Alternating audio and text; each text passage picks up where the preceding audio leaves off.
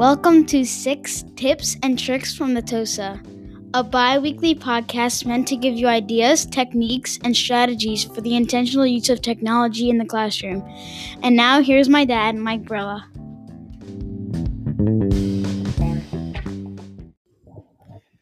Hey, welcome back to uh, Six Tips and Tricks from the TOSA. Um, I hope you enjoyed my new podcast introduction. That's my older son, Michael. So now I, I open it up with Michael recording the intro and close it with Gray. So it's a little bit of a family affair. And the boys, I don't know, I'd like to get them comfortable trying new things, recording, putting themselves out there.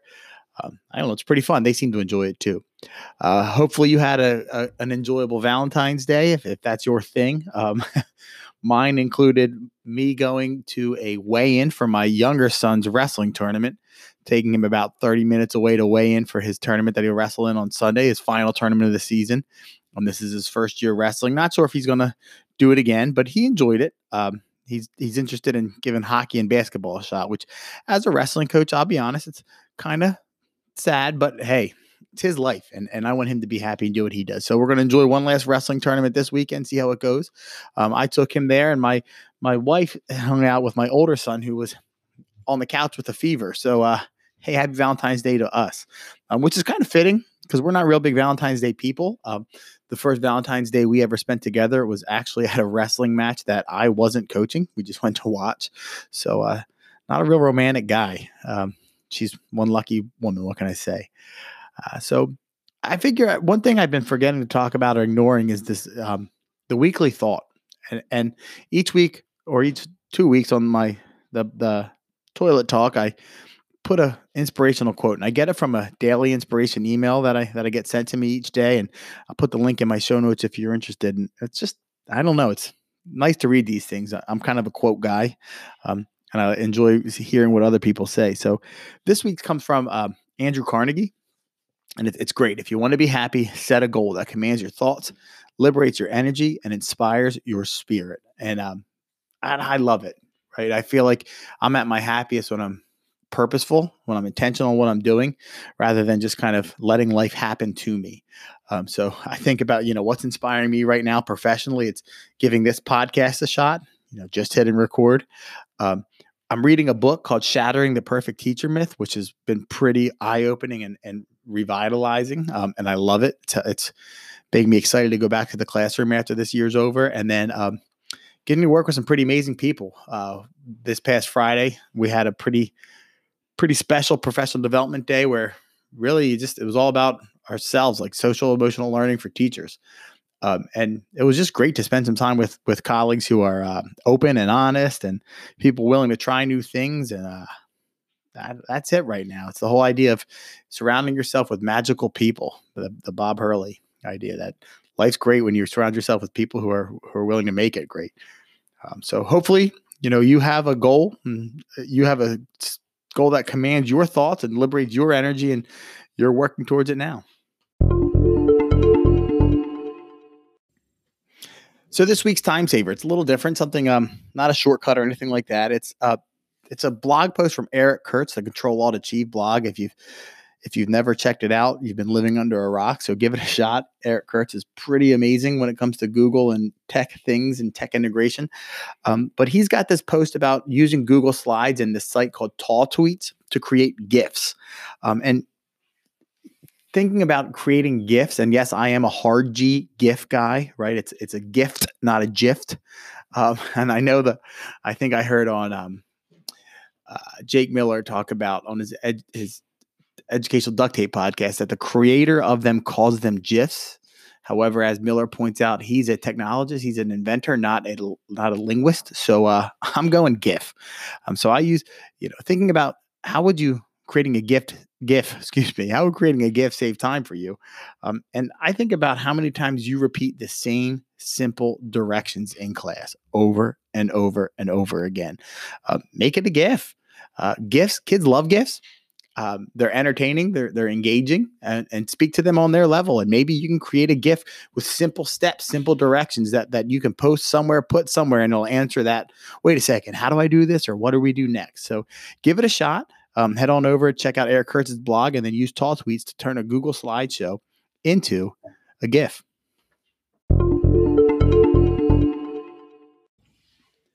So this year, one of the big focuses at my middle school, J. Roberts Middle School, is um, differentiation, and that should always be a focus for any educator.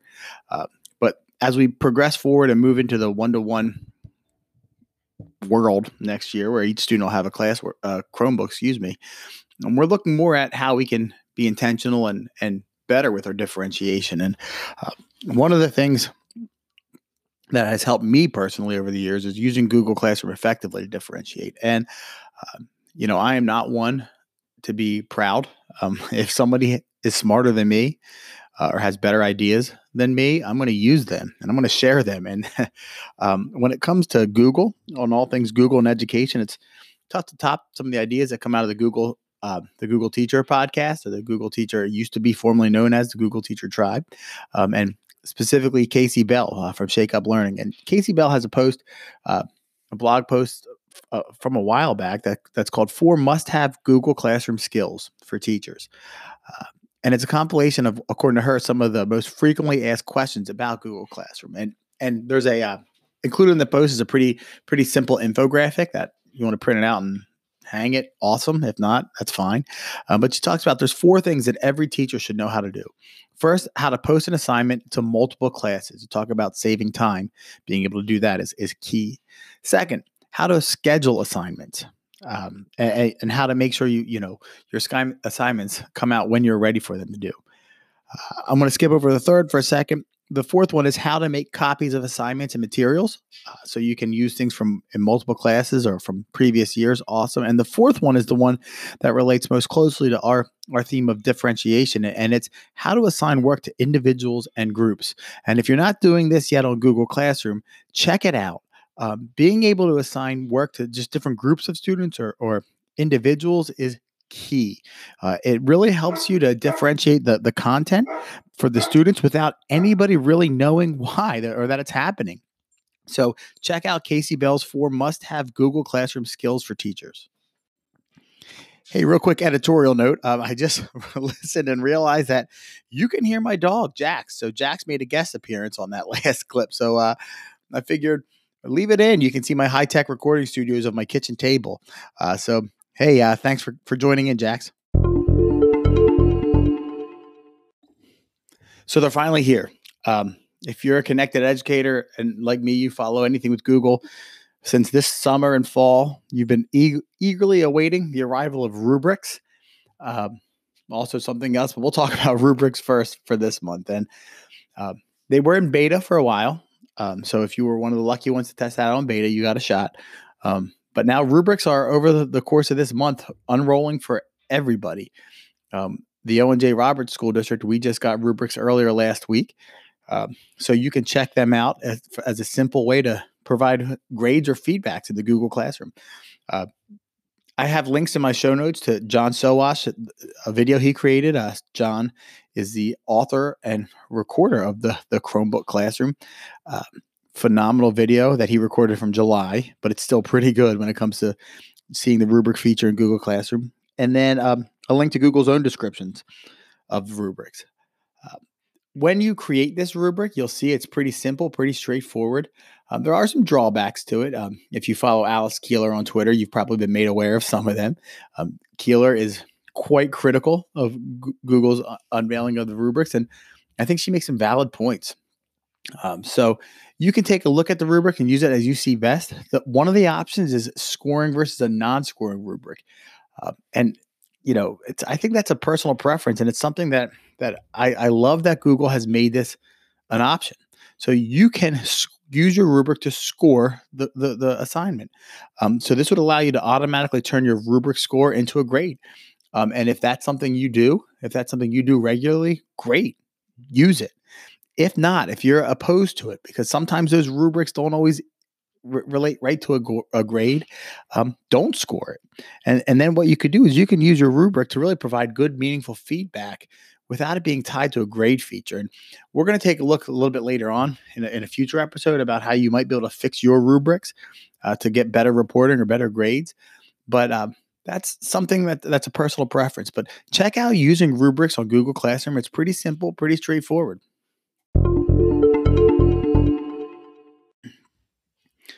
In the mid 90s, uh, I was in high school and I was I was one of those kids who I fit in with a lot of different groups of people. I didn't have one specific group of friends, but I kind of moved between groups. Uh, I was a, a preppy dressing, sport playing, punk rock listening.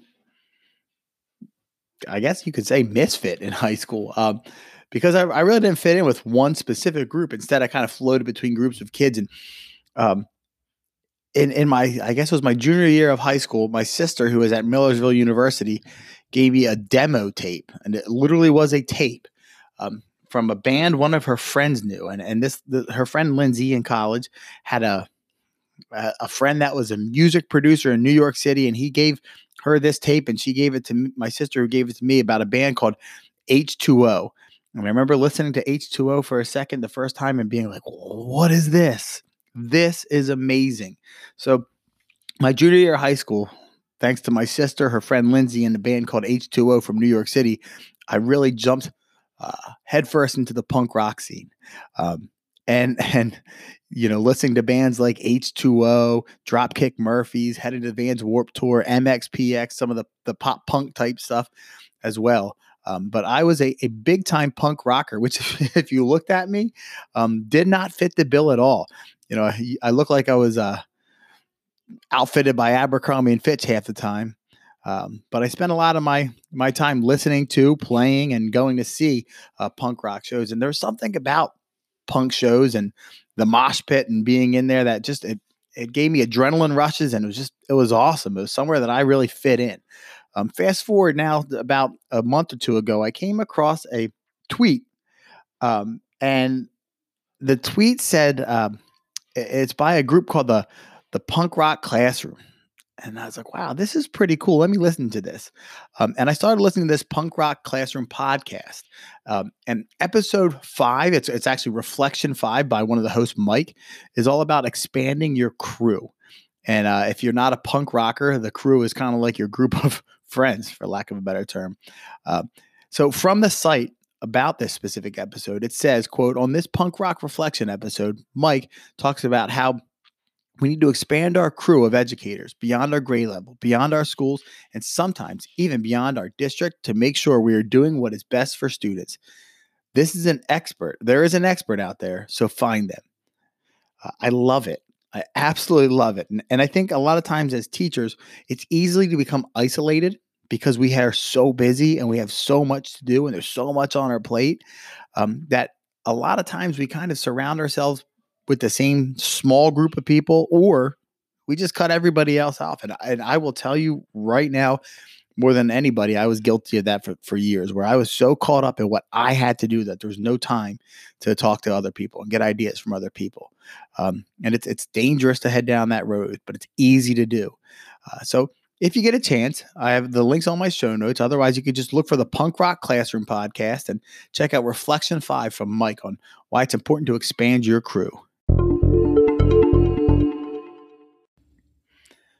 About four or five years ago, I had an eighth grade student. Her name was Cassidy. Um, I knew her older sister, didn't teach her, but I had Cassidy. So um, since I, I knew her older sister, uh, and Cassidy knew that, we had a, a kind of a, a a good relationship from the beginning. And Cassidy was always honest with me, and I loved it. Brutally honest, brutally honest. So tell me when things didn't work or when I was on the wrong path. And uh, about December of her eighth grade year, Cassidy told me I have to watch this video. Um, now, I would, as a teacher, I, I, would take some time each week and show some sort of inspirational or motivational video, uh, like I share here um, that didn't have much to do with school. And Cassidy told me, she's like, you got to listen to this one. You've got to watch this video. It's perfect for you. Uh, and don't take offense to it when you watch it. and I kind of laughed and was like, oh boy, here we go. Because uh, Cassidy didn't hold back. So she gave me the link to this video. It's called Look Up by Gary Turk. And in Turk's own words, Look Up, it's it's a spoken word film for an original, excuse me, it's a spoken word film for an online generation. Look Up is a lesson taught to us through a love story in a world where we continue to find ways to make it easier for us to connect with one another, but always results in us spending more time alone. Um, I love it. And, and when I had Cassidy, uh, we were whole hog into technology in my class. And it was one of those things where 42 minute class periods, 40 of those 42 minutes, they were on their screens doing something because they had to be doing something. They had to be doing something. We were going to do it with technology because technology was great. Um, and Cassidy reminded me of the importance of striving for balance and, and putting the screen down and using real life to connect. So, uh, take a minute or take some time and, and if you get a chance the, the link is in my show notes or just go to youtube and type in look up gary turk um, and it's it's an awesome be, be ready uh maybe have a, a box of tissues around because it's a little bit of a tearjerker towards the end if you're a little sentimental sap kind of like i am. So check out look up by gary turk.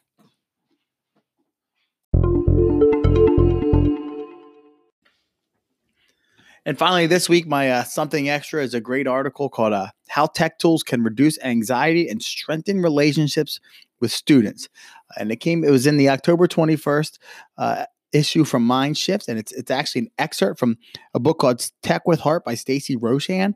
Uh, if you haven't read that book yet, and you're at all interested in student welfare and well being, read it. It's an awesome book, very personal um, and very honest, and it's something that makes you think. Uh, Stacey was a, a, highly driven and motivated and successful student, and she talks very openly about her her own battles with anxiety and how she works now to to help reduce the anxiety and stress and pressures in her uh, upper level math classes. So people people I know it's hard to differentiate in math and it's hard to to to try and change the way you do math quite often, but this is one person who she's doing it. Um, and she she talks about how everything she does answers three big questions. Uh, first one she says is how can we create safe learning environments for all students to find their voice and build their confidence? Second one is how can we leverage technology to gain insight into student needs and provide them multiple ways of showcasing their understanding and expressing themselves? And the third question is how can we empower students with resources they need to take ownership for their learning? Um, you talk about those three questions building confidence, safe environments, uh, gain insight into student needs, multiple ways of showcasing understanding, taking ownership. They are great ideas. And and Stacey Roshan talks openly about flipping her classroom and how flipping her classroom helps her to do all of these things. And in this article, she goes through the processes she uses to choose some of the tech tools uh, that she has selected to help her flip her classroom and help her for to, to make sure her students are succeeding in a way that's safe and in a way that fits their needs. So check it out. Um, read the article, read the blog post, check out the book, um, and let me know if you have any questions. So thank you. Have a great week, and uh, see you in a couple of weeks. Thanks for listening to the to the episode. And until next time, remember, don't be afraid. Try something new.